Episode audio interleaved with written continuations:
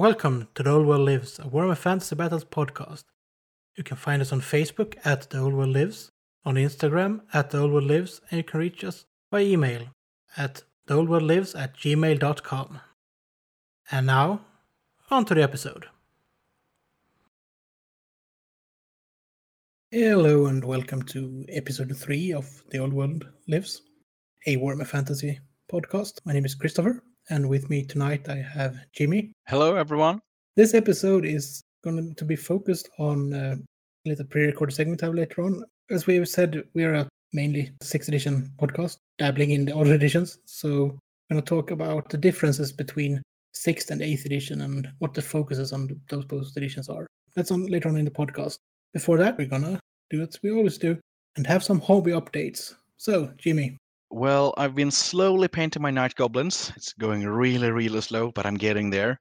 And uh, mostly, I've been planning a Skaven underground gaming table for a skirmish campaign in Warhammer Skirmish. Ooh. And everything is based on basically Vermintide games. So, yeah, that's what I'm working on right now with my brother, actually. so what you're saying is that you and your brother has been playing way too much Vermintide. Yes, that's about it. There's nothing wrong with that. Nah, is a it's a great game. Every game set in the old world is fantastic games. Just look at all the old PC games like uh, Shadow of the Horned Rat or Yeah. Dark Omen. Yeah, Yeah. really good games. Or even up to Mark of Chaos because it wasn't a bad game, just had to stand up to Total War of the time. Yeah, my hobby updates then. It's actually really been too hot in the hobby room, so I've been building stuff. I'm building a tower, but we're actually not going to discuss this right here because that's more focus on just rolling into a topic a bit later on. But before that, we have to mention when G Dubs are doing something good, they're doing something good. And this weekend, the 11th of August, gonna open up like a made to order for the Warhammer Legends Dragons of the Old World.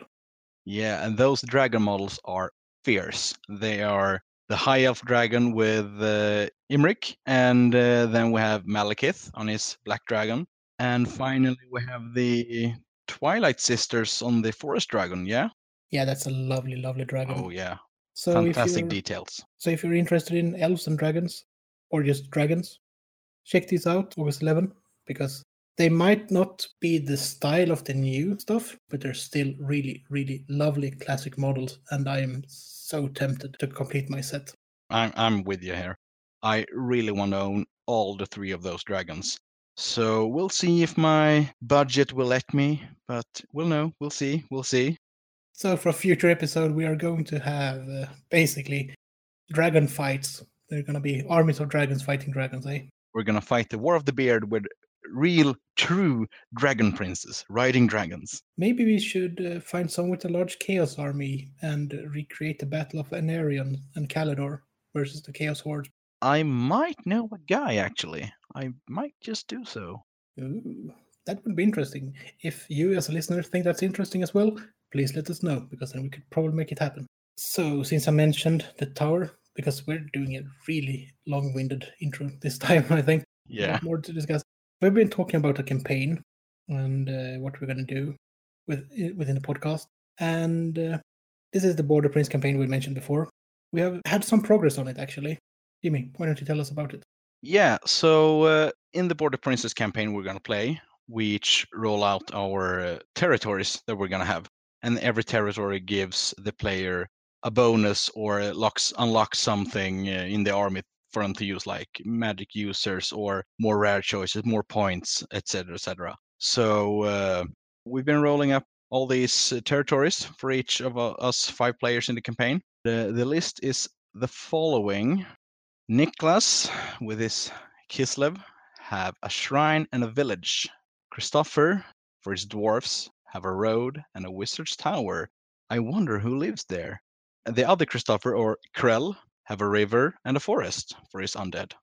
And uh, Jens, with his Empire army, have a town and a village. And my Night Goblin, they have a sacred grove and some silver mines. And I really have to take those mines back from you. Yeah. I'm, I'm, I'm never going to let you do that. And uh, to add to this, every player at the beginning of the cam- campaign is going to choose another territory too. Let's see here. We're gonna go into what each territory does. Let's start with the shrine then, because it's the first one, right? Yes, the shrine unlocks battle standard bearers for the army. For each shrine you control, your army may include one battle standard bearer. An army may never have more than one battle standard, no matter how many shrines they control. And then they have a village. For each village you control, your army may include one extra special unit. So the Kislevs can use a battle standard bearer, and they have a third special choice, I think. So isn't the only Kislev special choice the Gryphon Legion, which you can have 0 to 1? I think that's so. No. Well, him, yeah, it's a wasted thing. On the other hand, it's only in the beginning of the campaign because villages can be taken. Yeah, territories might may be lost and later found by other players. And uh, you, Christopher, you have a road. It gives you 25 more points to represent that you can move troops more quickly to meet your enemies. Yeah, which will probably result in 25 more shields on my dwarves. Free So- shields are never wrong. and then you have a wizard's tower. So we're going to house rule this to let Yeah. you use a runesmith for this. Yeah, because there is no Yeah. wiz- wizard uh, available to my. No, un- un- unless you want to field uh, a Dogs of War wizard, but It doesn't make sense Runesmith either, either way, cooler. I think. yeah, runesmiths are cooler. Yeah, and that's what we're gonna do because there will be a bit of fluff written for this anyway. It's really good to Yeah, start it at the at the inception and then just move on with it. yeah, And this is actually where my hobby progress was.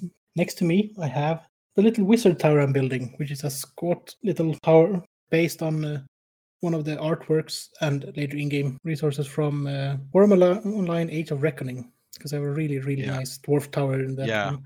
fantastic art architecture on every single building in that game. I must say. And I really, really like that the artwork that's in the Age of Reckoning art book actually have a dwarf scale of reference because next to the tower is how many dwarfs it's tall, which is perfect for recreating it.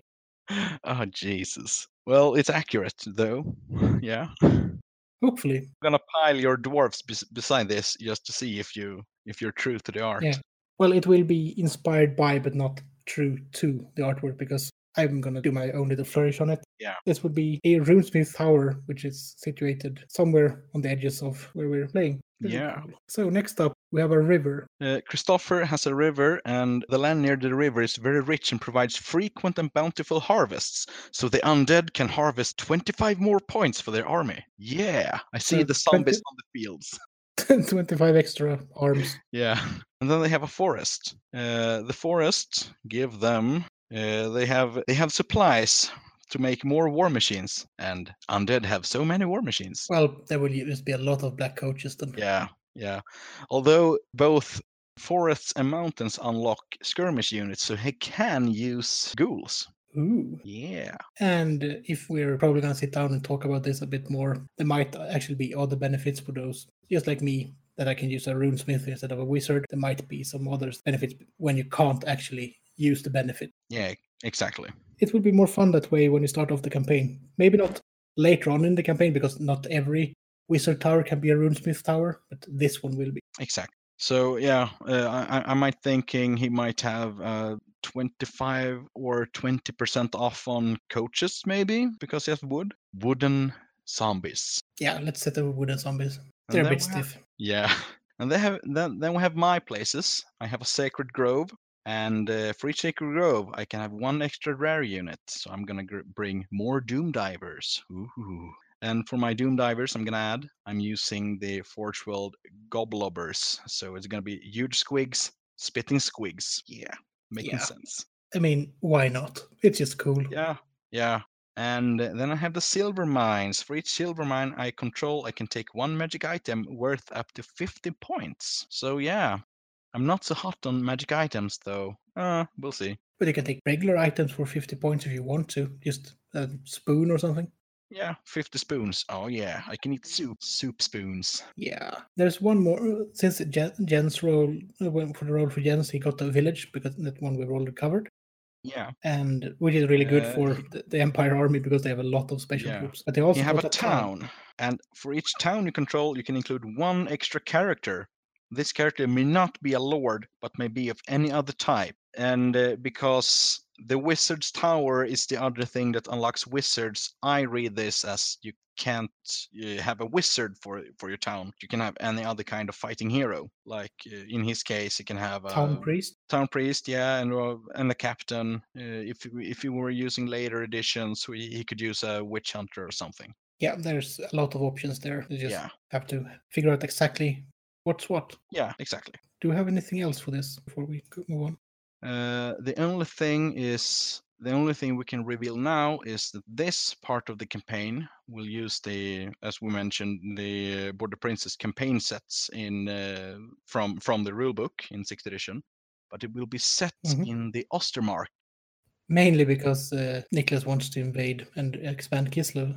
Yeah, true. And uh, most of us are doing snow bases on our army, so it's gonna is is, is gonna fit. Yeah, and this is also set around the time of Storm of Chaos, not exactly when around the Storm of Chaos, but this is at this time quite lawless. Most of the government has fallen, and there's some opportunistic possibilities here.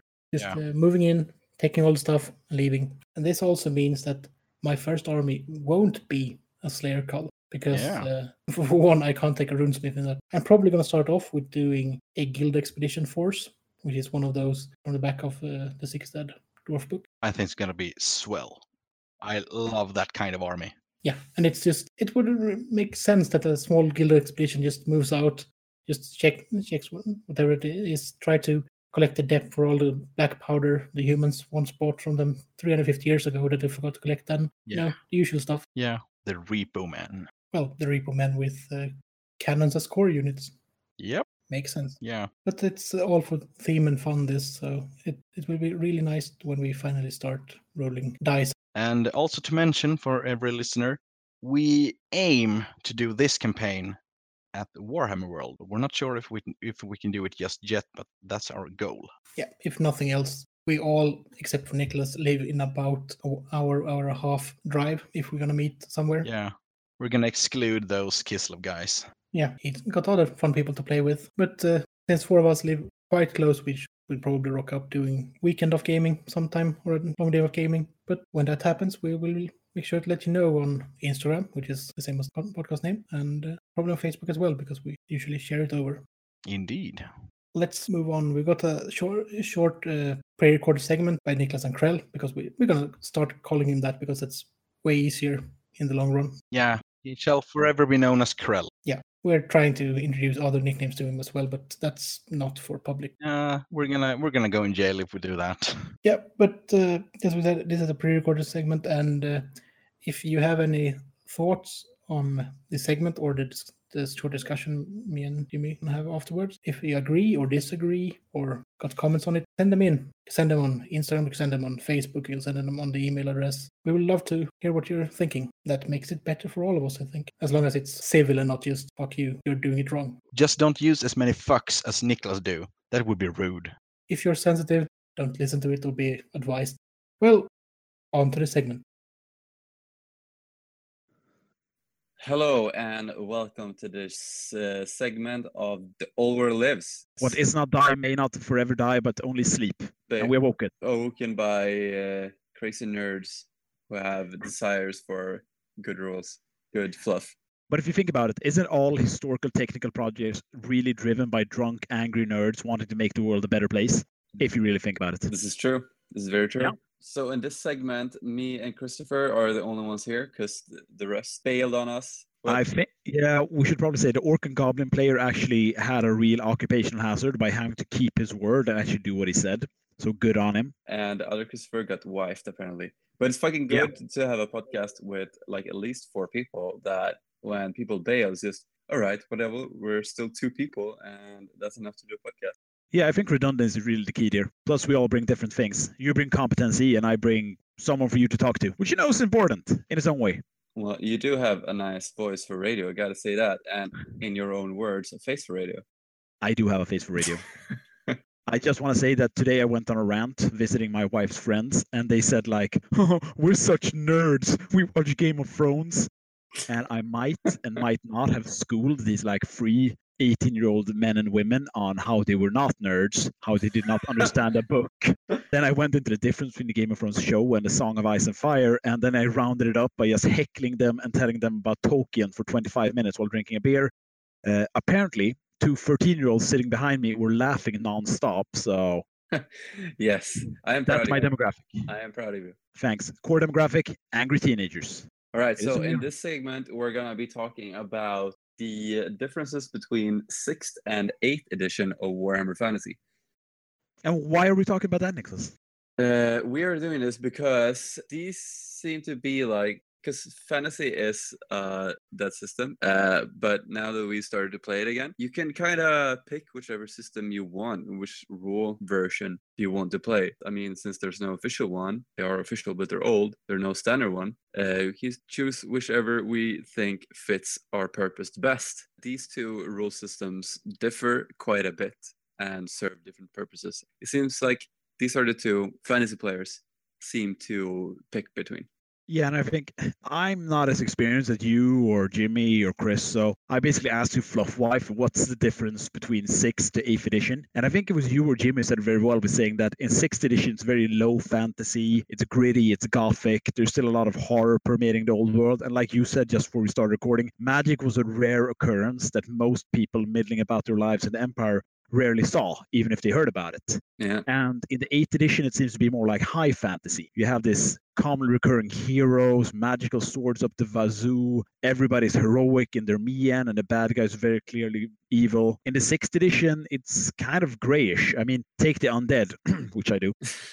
Some of them are vampires, but some of them are more humanized monsters that do it because they want to test humanity and transcend humanity. In the eighth edition, vampire counts, I mean, it's fun to read, but they are basically Superman goes vampire that rules with an iron fist because they can. Some of them for good reasons, but you can't get away from the fact that they do. Yeah. Uh, and if we go into like the differences, uh, if we start, sixth edition is kind of sol- solidified the fantasy universe that Games Workshop made since the 80s when their first edition came.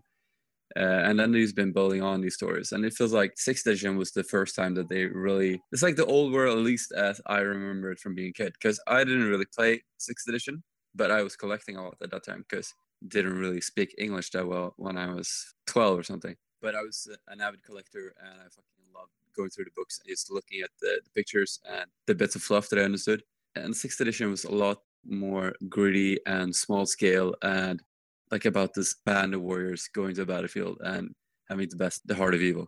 Yeah, and I mean, it really becomes tangent when you once you compare like Empire Sixth Edition to Vampire Count Sixth Edition to Orcs and Goblins. Each book is very solidly written, just fluff wise at least, from the perspective of your race. Uh, if you just compare like the Empire to the Skaven book, it's very clear that both of them speak of the same sort of events, sometimes in the same fluff segment, just a battle from different views, yet from their own part of the story. So I played in Sixth Edition. I had a Vampire Counts book, and like the first couple of pages, when you get by past the index, it's basically like horrid accounts of people encountering vampires in different situations. It's the same in Orc and Goblins, which I checked out, and the Empire, which Jimmy recommended. It's very vague. It's very driven from the first person narrative. It's from the view of the Empire. So the Empire doesn't have an X ray vision to understand the motivations of Chaos or Skaven. It's just basically, oh shit, I fought against this huge ass rat man, and now the authorities are telling me it's some kind of chaos spawn. I know what I saw. And then that guy gets shanked by an Eshin.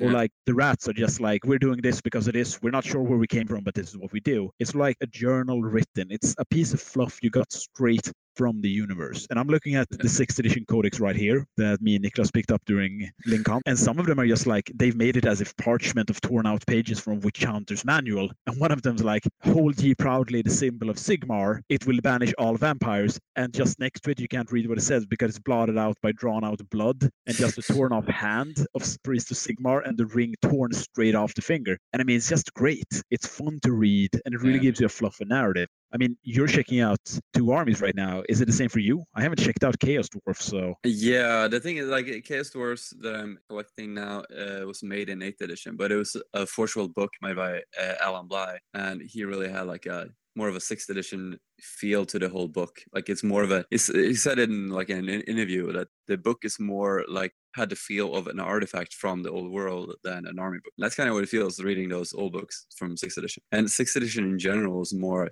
about a narrative, and it was more like uh, let's build a narrative first and models, and then whip out some rules for them, and not like how can we make the next next book better rules wise, and let's make some models for it, which I feel it was more like. Yeah, I mean, we discussed this briefly, and we'll get back around to it like when we circle around. We've planned this out somewhat, but in eighth edition, it seems that Games Workshop were very much aware that they need to do something commercially to make sure people expanded their fantasy armies. So they took very solid measures to make sure both to expand the core choices, but also to buy big ass kits.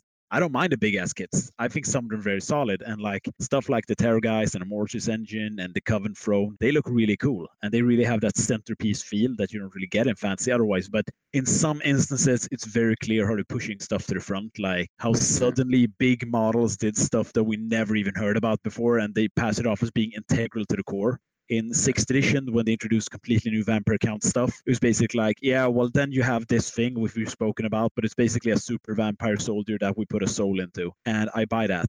But in 8th edition, you have like, oh yes, and obviously all necromancers aspire to possess a mortis engine. And I'm like, I'm pretty sure that if all necromancers had a huge ass throne surrounded by ghastly spirits haunting all who laid visage upon his horrible persona, we would have heard about it until now. Uh, yeah, this thing like what I was saying before that the, they're the same game, but they're not really the same game. 8th edition is more about fucking epic clashes of armies. And as I said, they're two different kind of things, and some people like one or the other.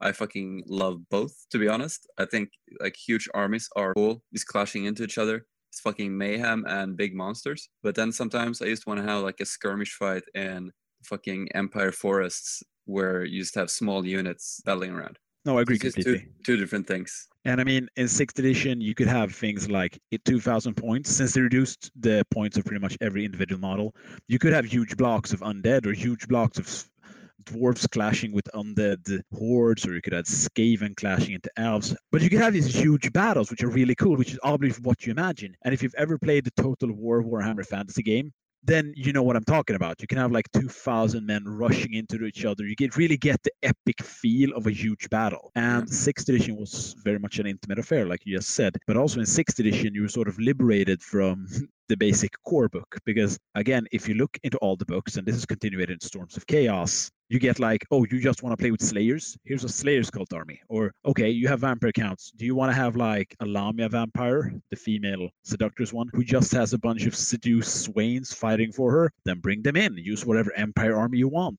Or you can have like a ghoul court. They weren't as stringent with what kind of army you could build. But there, just as in Horus Heresy, it says you have to have the permission from your opponent to use this. Yeah, that's kind of the thing, uh, like the entire philosophy of Games Workshop during that time, that they were less strict about what was actually balanced, but they just added a bunch of flavor. And this is the same when you look at the same era of uh, 40k, Imperial Guard, and they had doctrines, you could flavor them a bunch. And then afterwards, they kind of streamlined it, made everything kind of the same, but it was more balanced as a game. Uh, but people seem more gamey after that as well, so I don't really know if that was a good idea or not. But like in sixth edition fantasy, you have a bunch of different army lists for each army list.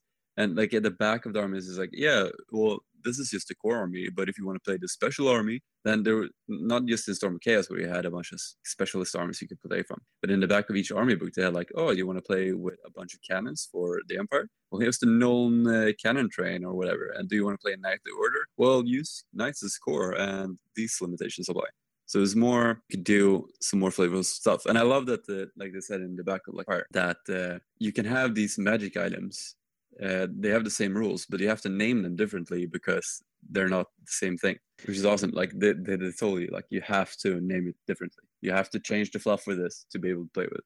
Yeah, and I mean, it just demands something of the player. Maybe that doesn't really mesh well if you're a new player, you want to get into it. Maybe that does sort of terrify new players, which I can respect as a commercial decision from Games Workshop. But I mean, you have to name your characters sometimes. And like like you said, oh, you want to play a Middenheim army? Well, obviously they wouldn't roll out a bunch of cannons. Try this. It just it puts not a pressure, but it puts a demand on the player to be innovative and actually put some real genuine effort into it. And I think, I don't know, like you said about being gamey, back in the day, if I ever played like a rando, like I'm gonna call him Rando Calrissian at like the local game club, I don't think anyone ever went, oh, that conversion is shit, or like, well, the Middenheim army should never be like that. We were like, what did you do? Oh, that's cool. I like that conversion.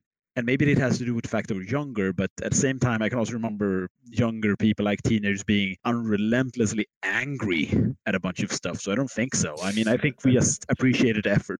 And also, maybe to be fair, uh, back then we didn't have as much internet access as we do today. So whenever you saw a conversion, you thought that was really the king shit.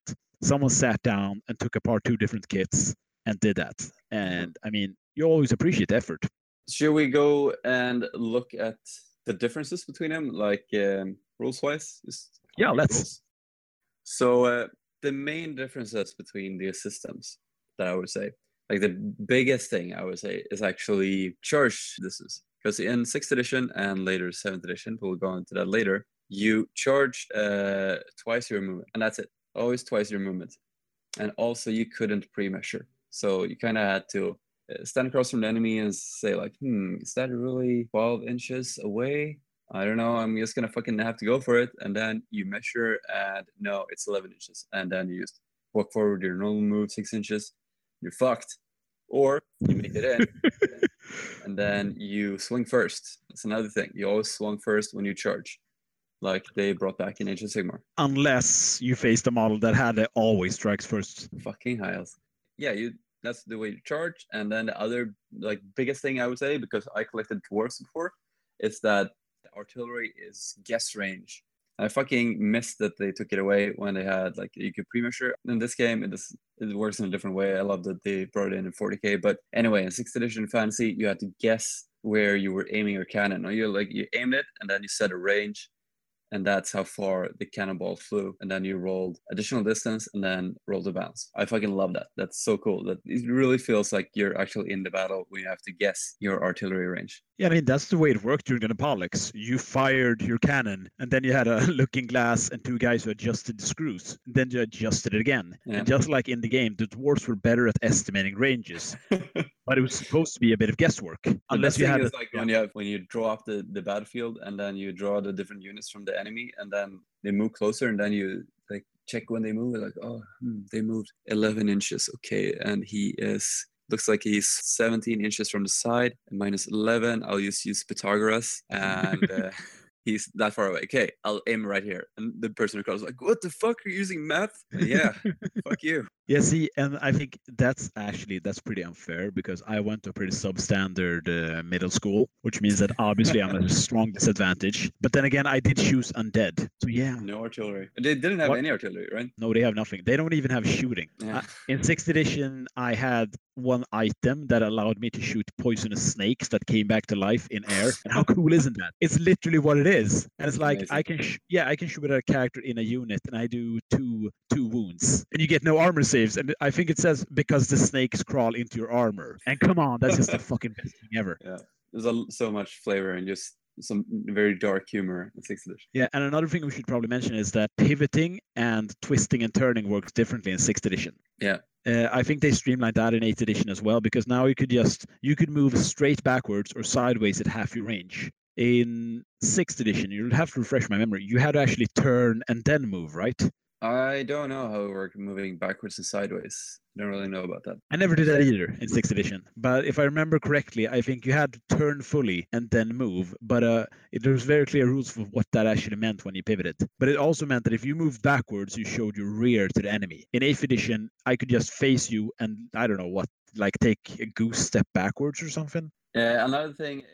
Difference seventh and eighth, uh, sixth and eighth. Units block line of sight. So it's not true line of sight all the time as it is in eighth. If you have a block of uh, infantry, then they block line of sight to the block of infantry behind them. Because you can't see them at all. You can't target them for shooting or magic or whatever. Yeah, and another thing we should probably bring up right now is, and I actually we had to check with Jimmy before we started. To constitute a rank in sixth edition, you didn't have a set number of models, did you? Was no, it like did four? Oh yeah, and eighth edition. It, yeah, they changed it from sixth to seventh edition that you have to be five wide. Uh, another thing that is more of an eighth edition thing is horde formation. That if you're ten models wide, then you can attack with an extra rank. Yeah. And also in eighth in general, the second rank can attack in close combat, and the second rank can shoot through the first rank which I can't in sixth. In sixth, you had to be on a hill to be able to shoot with two rank. Uh, yeah, and something that's super important because I spoke to a bunch of people who want to get in fantasy, and they had explained why it was such a huge game changer. But there's also the very important steadfast Yes. uh, which works exactly like stubborn in Warhammer 40k. Basically, Yeah. if I have more ranks than Niklas, I take all my leadership tests on unmodified leadership, which is Yeah. huge because yeah, it's very big for horde armies. Oh, yeah. a lot of people played horde armies in it. Yeah, because there's a direct incentivization to do it. Yeah. Because I mean, I'm a skeleton. I have leadership two. I give fuck all. But if I roll up something like a wight, which has a leadership seven, everything I roll over my leadership, I lose models. So if I have unmodified leadership, that's huge to me. So Eight you, you, 2d6. you guys can see how uh, this game favors more big formations and just more models in 8th edition. Because there are rules that just give you benefits from it straight up. Because in 6th, if you had like a huge block of goblins, then they could just hold out forever. Uh, I mean, in 6th edition, they could flee, but in 8th, they could hold out. So 6th Oh, yeah. edition, if you got charged by cavalry and you lose by like three or something, then you might lose the entire block and you can't really do anything about it. You only Yeah, I- like plus one modifier for outnumbering the enemy, and you just get plus three maximum for ranks. Then the rest will just die. So Yeah. you you had to play with like more smaller units than six. And I mean, Jimmy's going to stab me for this, and I'm very sorry about it, Jimmy, but you're going to stab me anyway because you're a badass goblin player. But I'm not sure if it's sixth to seventh or seventh to eighth when they added a free reform. If I charged you and wiped you out, I think in eighth edition I got a free reform, which is pretty big. Yeah. And I also got the, is it called massacre result? If What I was that? defeat you in the first turn, I get to move on and charge again, don't I? Or am I thinking Uh, wrong here? No, I don't think so. Only if the enemy is just straight behind. If you move into line against the enemy, then you charge it. Yeah, that's true. But yeah, you're right. In eighth edition, you could after uh, uh, close combat, then you could reform, you just face a new way, which is huge, as you said.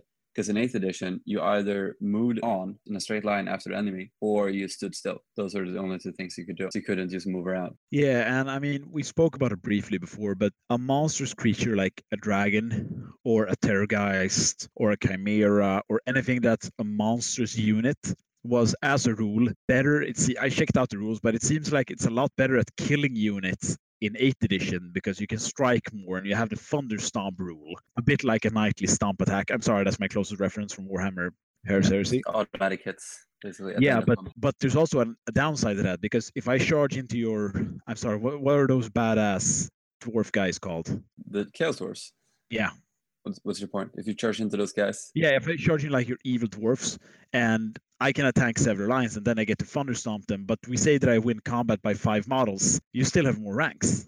Yeah. So you're steadfast. So sure, I can kill you faster, but I can't overrun you to the same extent, which meant that you had to be a bit more tactical. But there's also a huge incentivization to bring a huge model. Yeah, everything was bigger in 8th edition. How you can summarize it easily. So the reason, uh, though, that you guys, because like when I got on board with this, I was mostly thinking of playing 8th edition with Chaos Dwarfs, because that's when their their army came up in Tamurkhan.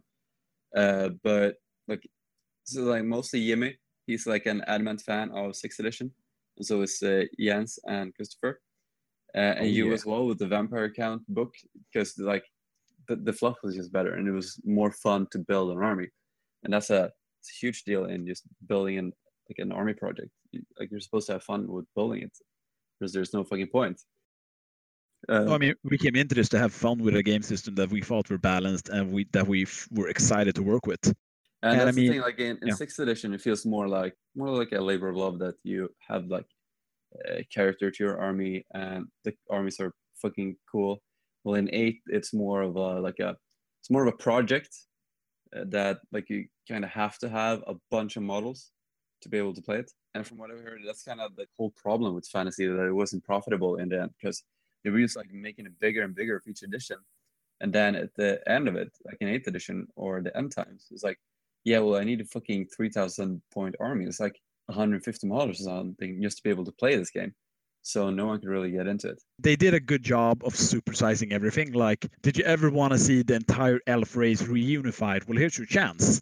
You can also play with Malekith as as the great leader of all the elves, which is obviously I'm pro Malekith. I should probably tell you, he's a good guy. He did nothing wrong. He was cheated out his throne and he's back for revenge. You can do that, but you need to bring Malekith, and you want to bring Malekith, you have to have a minimum of I think three high elf units, two dark elves, and wood elf units.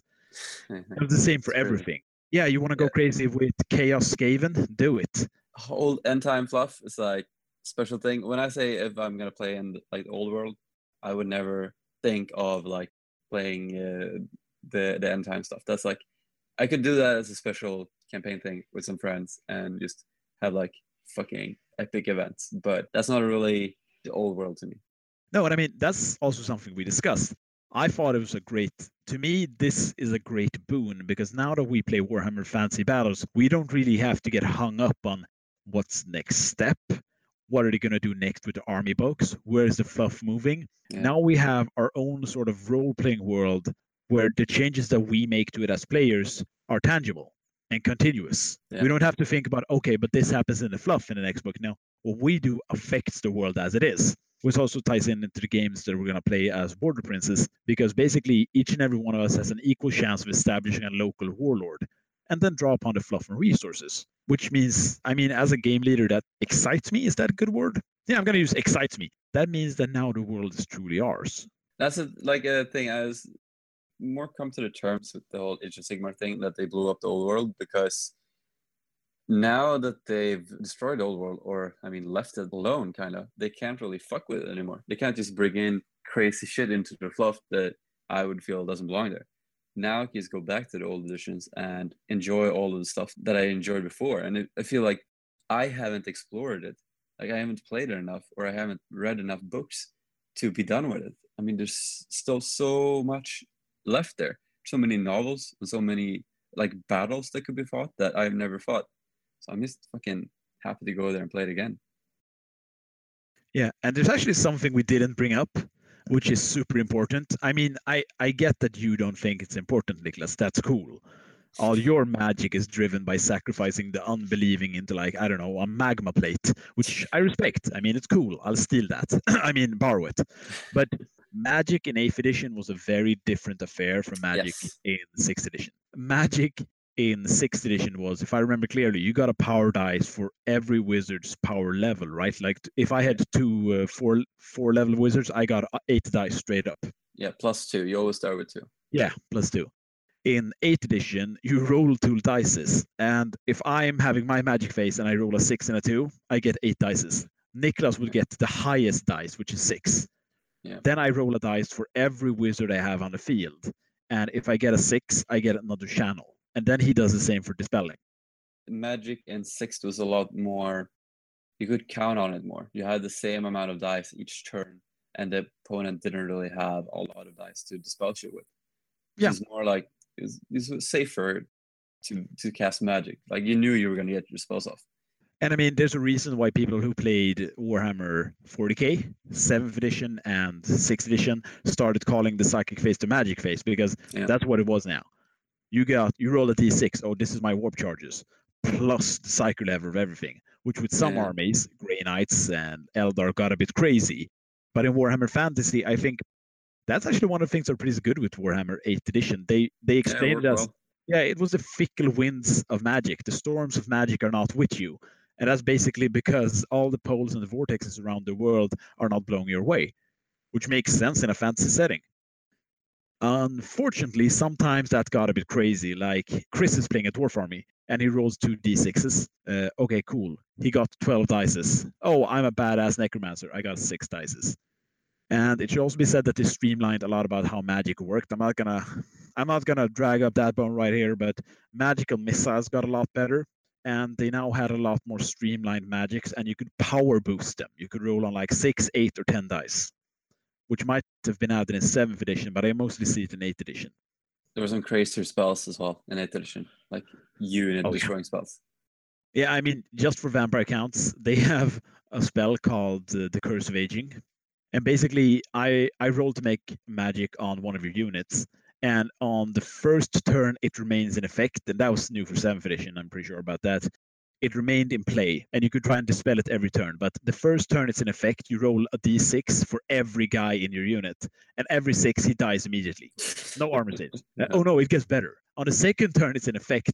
It's a five for every dude in that unit, and then a four. No, And there were power several boosts- several spells of that. They used Yeah. like instantly kill stuff. I think you might know about it, but uh, Tamurkhan's uh, Purple Sun is probably one of the best examples because I think that's pretty much like a vortex, isn't it? Yeah, and yeah. So you place place a large blast, and you take an initiative test. If you fail, you die. and that one did it remain in play? I don't remember. Yeah, or did it did. just like move around? Yeah, it did. You had one guy in your army who could. He had it like a sealed spell, right? He didn't even have to cast it. Oh wait, maybe that wasn't actually initiative. I think that was Pit of Shades was initiative test or he died. That was something else, and then you died. And then there was also Lore of Metal, Final transfer Transfiguration or whatever. Tran- Is that when. I turned into gold? Yeah, and it's fucking. Uh, I don't know if it was five or sixes. Maybe it was fives, and then sixes on several wound characters or something, and then they used to fucking die. I've- crazy stuff. I've had a couple of beers and I've been arguing with teenagers and 20 year olds about high magic as opposed to low magic, but without boring people, think of it like this. It's like basically Game of Thrones, where magic is debunked and people talk shit about it, and then somebody comes in and lights someone on fire and suddenly fucking dragons, as opposed to say, I mean, like Camelot. Merlin's around, he throws fireballs. The one true king has a magic sword. People have magic swords. It's not super strange. They go on uh, men, uh, incredible quests and they have high oaths of magic. Yeah. There's more of that in 8th edition and the later editions. Heroes arose. In 6th edition, it was a bit more cynical. Again, in Vampire Counts, they have an account of a great hero stepping up to a blood dragon and just getting trounced. Like he gets his collarbone and rib shattered. And it's like this great knight from Bretonnia. And afterward, he lies around thinking about how he was heinously defeated and how we can learn from this and become better. I don't remember if there's any other book where like people are just straight up killed or murdered in the first parts of the in the first parts of the army book. And uh, yeah, like those are the major changes that we went through right now. Like magic is big, uh, pre-measuring, fixed uh, charge distances, blocking line actually- of sight. Yeah, there's one thing more I want to mention: fear. Psychology as a whole got a lot less important in eighth Alright. edition because before fear could basically paralyze your unit. Now it's just in like in a in the fighting subphase, it could retract attacks from you. It made you Yeah. shittier. Uh, terror also got a bit of a downgrade, but it's still pretty good. Uh, and then of course there are a lot of small changes Oh, definitely. lapping around in sixth edition. Like if you want to combat, you could take your rear line and put them around the enemy unit. It's pretty cool. Yeah. Uh, light cavalry got changed a bit, and also is Vanguard doesn't exist in sixth, it goes to seven. So that's like scout move in Old 40k and Heresy that you can move before the battle begins. Uh, that exists in eighth, but not in sixth. Uh, light cavalry changed a bit because I'm looking into light cavalry. Why are you doing that? Oh, you'll That's- find out. Uh, Chaos Dwarfs have that? So when you move, they can fire when they march. It's pretty cool. Uh, in sixth edition, though, they could fire in any way. So you could fire to the side and rear, so you didn't have to place them anywhere. But you could rotate them as much as you wanted anyway in both sixth and eighth. Uh, in sixth, they don't get rank bonuses, which they do in eighth, which lends itself to eighth in general with the whole bigger units thing. So you can actually use bigger units of light cavalry in eighth because you can use their ranks when you fight. I think that was it, like Vanguard and ranks. Yeah, and I mean, to me personally, I would play. I know Jimmy disagrees with this, and he is the expert. I'm not going to foam on that in any way. Looking at the rules set now, I would rather play 8th edition than 7th edition because it seems to me that an 8th. No, 7th. I mean, I'd play 6th, but going from like up to 8th, there's a lot of things that they sort of fixed for every army. They expanded on the rules books, they added options for different ways of playing. But in 8th edition, it was the sense that they were coming to a head and they did improve a lot of things. It's a bit Yeah. too high fancy for me, and I do prefer the intimacy of sixth edition, but there's nothing wrong with eighth edition. This is a personal choice from us as players, and we will probably play eighth edition as well. A good way to do this would be to have like one eighth edition army and one sixth edition army. Yeah, I've started because my Chaos dwarfs were an eighth edition uh, book. I started with those, and the people I'm talking with before they're playing eighth edition. It's like, yeah, I'll play this eighth edition. And then you guys were like, yeah, well, we don't play sixth edition. And then at first we were like, yeah, well, I guess I could use the eighth edition book and just play them in sixth edition. But it always feels kind of wrong and doesn't really feel like they belong there. And then I thought, like, yeah, I could use their uh, Ravening Hordes because the Chaos Hordes are in there as well. But it kind of feels like proxying of it. Like, yeah, I could use these units as this thing. It's not really what they are because they have like, this awesome fluff in 8th edition. So it always felt kind of wrong. And then I was looking at like some books. I was looking at Chaos, like Warriors of Chaos. But then it felt like, because I've been looking at the 8th edition Warriors of Chaos as well. So 6th edition just kind of felt like it was the same thing but less options or not as cool as eighth. So I kind of wanted an army that is pure sixth edition. So that's when I went with Kislev. And it's just badass. So yeah, that's the army I got for sixth edition. And like I've been uh, thinking like if I would use them in eighth edition, but you can use them, but the like you would have to kind of change the playstyles a bit, just depending and the change the units how you form them is depending on edition. Uh, also, this is a very limited army. Like the army list only has like uh, uh, six units, including two named characters. Kind of works, but since we're gonna play like a thousand points campaign in sixth edition, I think it's gonna be perfect. Yeah, I mean that's sixth edition. I do you know what my special choices are for vampire counts? No, the rare choices. It's the black coach and the dogs of war. That's all it says. It's like a page. Rare choices for the vampire counts. Black coach and dogs of war. Yeah, I mean that's the way it was. Yeah. And in eighth edition, I think I have like six choices, which is good. You have some variety and choices in there, but Yeah. Also, another big difference between the editions is that in sixth edition, you had like a number of units you had to take minimum and maximum. In eighth edition, you have percentage.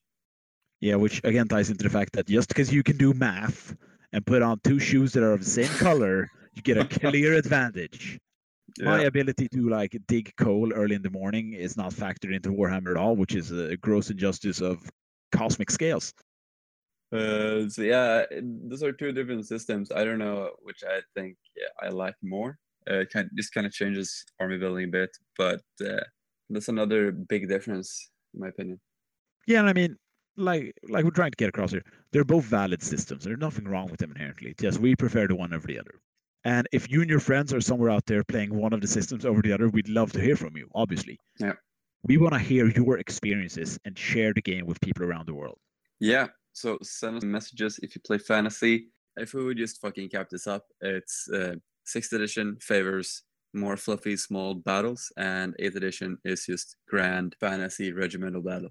No, I think that's that. Do you have anything to add, Niklas? Mm, no, I think it's been a good discussion. I hope uh, we uh, made clear some of the differences, at least between the editions. Yeah. they're both fucking. They're kind of like two different games of the same game, but I fucking love both of them. Yeah, and I mean something that Jimmy showed us, just to like close it off my behalf. I found some cool stuff in the eighth edition sculpts, like the Terrorgeist, which I keep ragging on about, and like the Vargeist and the Vargulf that I really want to play in sixth edition. And we have Jimmy, who's played Warhammer Fantasy and still plays it, and he has a tremendous amount of experience. He looked over the rules, and basically, it's not terribly hard to just adapt the retrofit back to sixth edition. Or you just Because- have to fucking play eighth edition with me. Well, sure. I mean, last week I painted up 40 skeletons. I feel good to go. Uh, so yeah, I think this is it for for this segment. All right. Yeah. So after break. And that was Niklas and uh, Krell talking about their views on 6 versus 8. And uh, me and Jimmy's going to talk a bit about that as well, because we're going to talk about what they just talked about. Jimmy, start us off. Well, I really think they summed up what I do remember from comparing both editions without having to read both rule sets, just to jog my memory. So I think they made a relatively fair comparison, although it did lean more towards the favor of 6th edition than 8th edition. But that might be because I, me myself, is drawn more towards 6th edition, so I might have listened more to their 6th edition things. I think we all have a slight bias to 6th edition. And the reason Jimmy can start off this, that I have not played a game of 8th edition, so I can't really comment on the rules. set.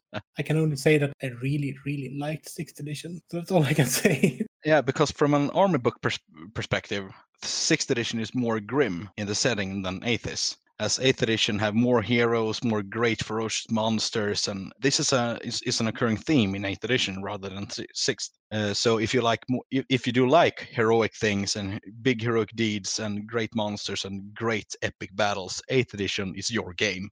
If you want the more grim kind of game, sixth is your game. Suffering peasants, invading Yeah. army. Yeah, everyone sits sitting a pile of mud and splashing their hands down. Yay! Yay, I'm alive. I only lost one foot today, and wasn't even mine. Yeah, but there's there's uh, there's more difference than just the rules. That what Yeah. I'm trying to say. There is also a difference in the tone and how the, the world is conveyed. yeah, exactly. And uh, like I mentioned earlier too, monsters as they are more occurring in uh, eighth edition rather than sixth, they are all it is because they are better in 8th edition uh, at dish- dishing out damage compared to prior editions. And uh, that's why they are more common in the game. Uh, like Krell mentioned, they didn't kill units by winning combats alone, as uh, what what they're facing uh, often are stubborn due to steadfast. So they needed other units to babysit them to win a combat. We think of seeing bloodthirsters facing off against Snotling swarms. Yeah, and the snotlings will not run away from peasants. Peasants Yeah. fighting a great demon, and, and and they're not even afraid of it. There's like killing scores and scores of peasants, but they will never run away. But that's also because we will never run out of peasants That's true. until we do. I think the game would end before they would kill all the peasants. Thunderstomp may be yeah. a great special rule, but it's not that good. So is that what happened to Bretonnia after 6th edition? Yeah, They ran out of peasants. thun- yes, they did. As I've said, I don't really know much about 8th edition. I just know that 6th edition was the style of play I preferred and the setting I preferred, which I've already mentioned. And that's also because there wasn't that much hope for grandiose, large monsters, la- large, powerful heroes. It was the troops, it was the war machines that actually mattered. Yeah, yeah. And like they mentioned, uh, Magic wasn't as good in sixth edition as it was in eighth edition. And uh, as uh, eighth edition had their great, great destructive spells in the game. Uh, the- and if you got that that spell, it could be a big game change. Positive thing in this part is is that you could only have one of each spell in the army, or rather one. I, I, think that's how it was or that you can only cast it once per turn in the army as a whole. Mhm. What we're saying is we can't really say which one of these you should choose to play. This is what we like, which is sixth edition. There's also good stuff from eighth edition. We're not anything bad about that. It's just which setting you want to play in and which playstyle you want to play is up to you.